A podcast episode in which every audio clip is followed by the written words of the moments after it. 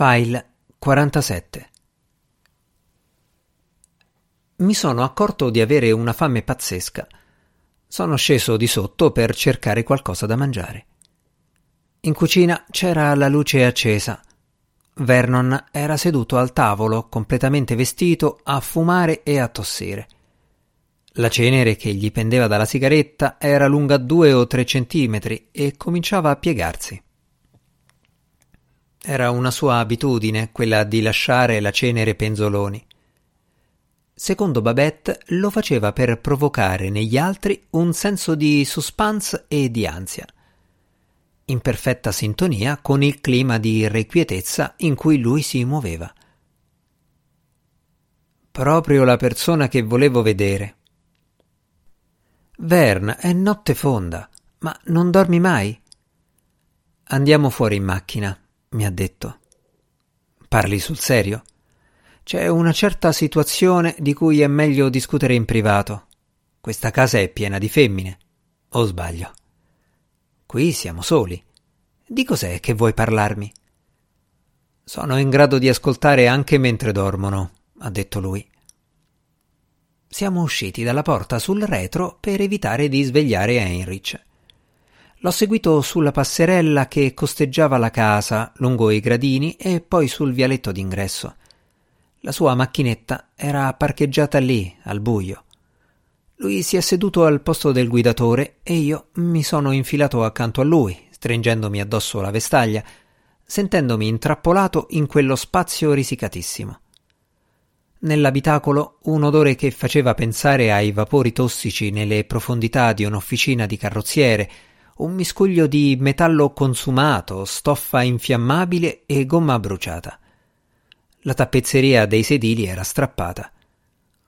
Nella luce di un lampione ho visto che dal cruscotto e dalle luci sul tettuccio pendevano dei fili. Ci tengo che la prenda tu, Jack. Che prenda cosa?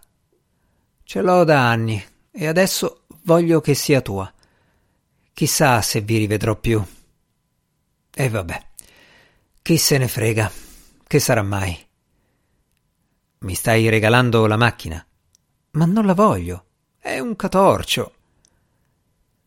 Nell'intero arco della tua vita di uomo contemporaneo, tu hai mai posseduto un'arma da fuoco?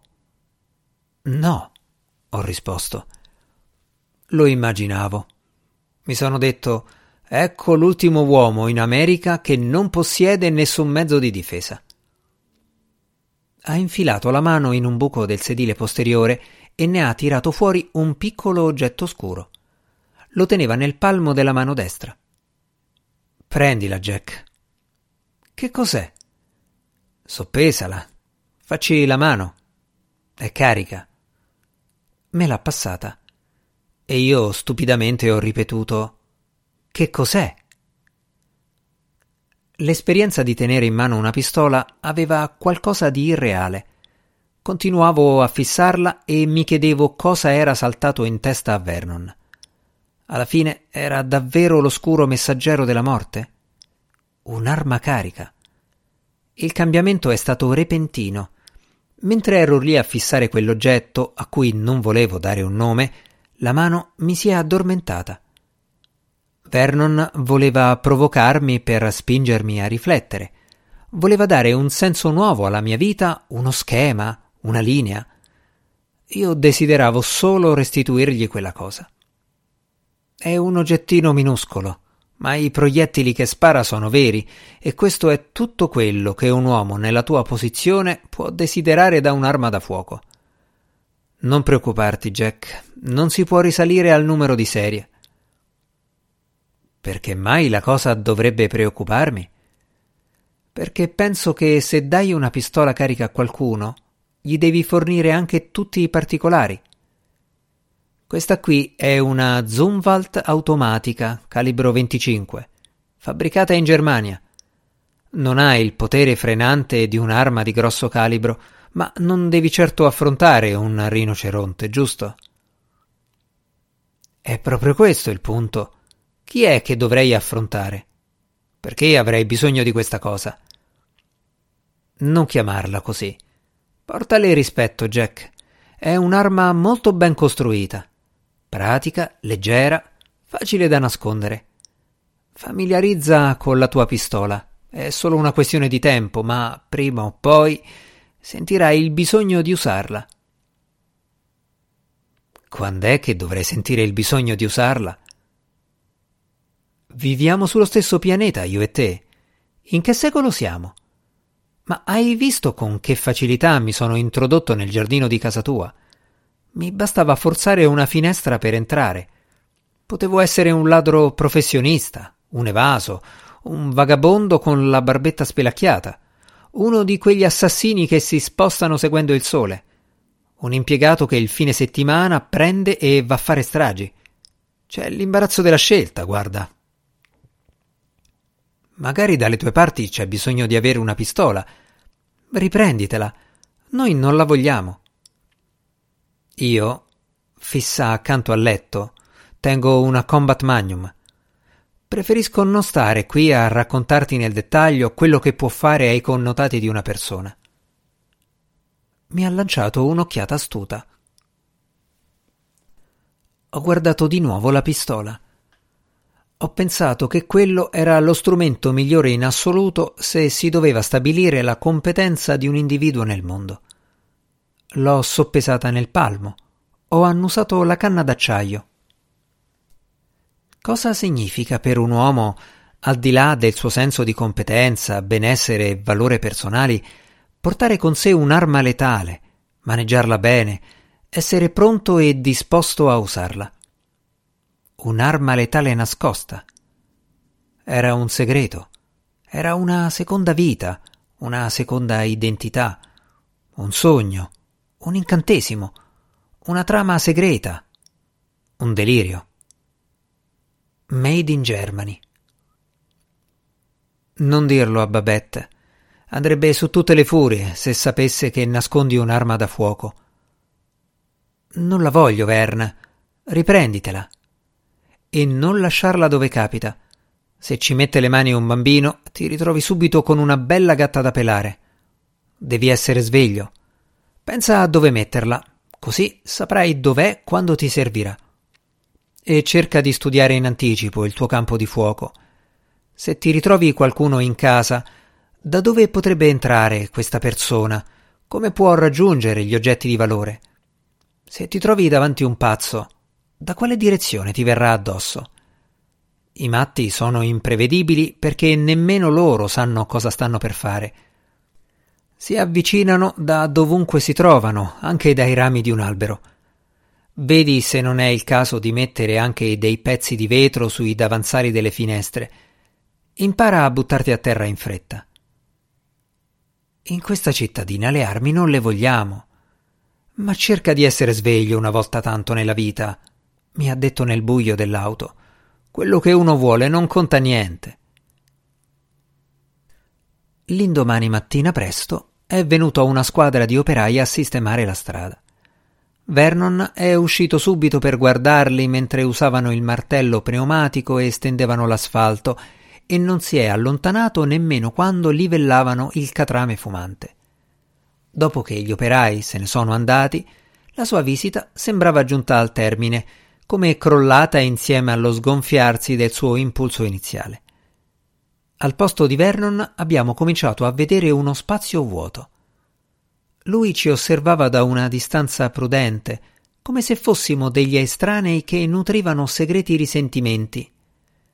Intorno ai nostri sforzi di fare un po' di conversazione si accumulava un indefinibile senso di stanchezza. Sul marciapiede Babette l'ha abbracciato e si è messa a piangere.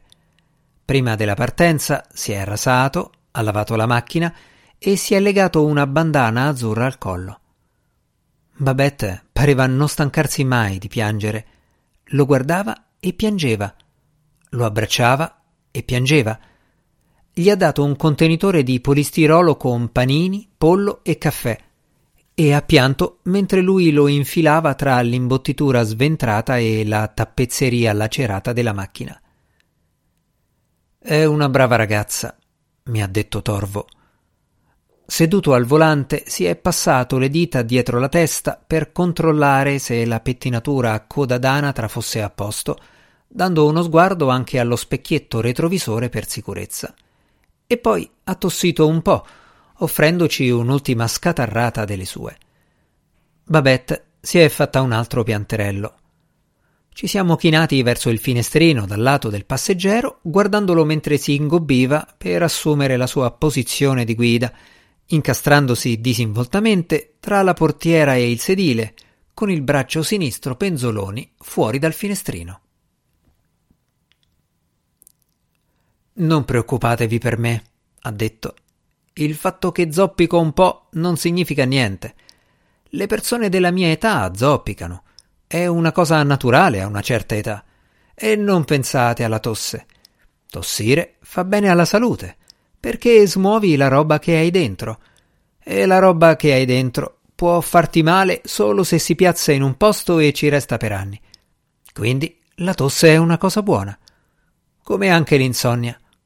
L'insonnia è positiva. Cosa ci guadagno a dormire? A un certo punto arrivi a un'età in cui ogni minuto di sonno è un minuto sottratto a cose più utili, come tossire e zoppicare. E le donne lasciamole proprio stare. Le donne non sono un problema. Ci affittiamo una videocassetta e facciamo sesso in modo soddisfacente, per pompare un po' di sangue al cuore, e lasciamo stare anche le sigarette. Mi piace pensare che su questa cosa qui la passerò liscia. Lasciamo che siano i mormoni a smettere di fumare. Tanto alla fine moriranno anche loro per un motivo altrettanto grave. I soldi non sono un problema. Dal punto di vista delle entrate sono a posto. Zero pensione, zero risparmi, zero titoli e zero obbligazioni. Quindi di queste cose non vi dovete preoccupare. È tutto sotto controllo. E lasciamo stare anche i denti. I denti stanno a posto.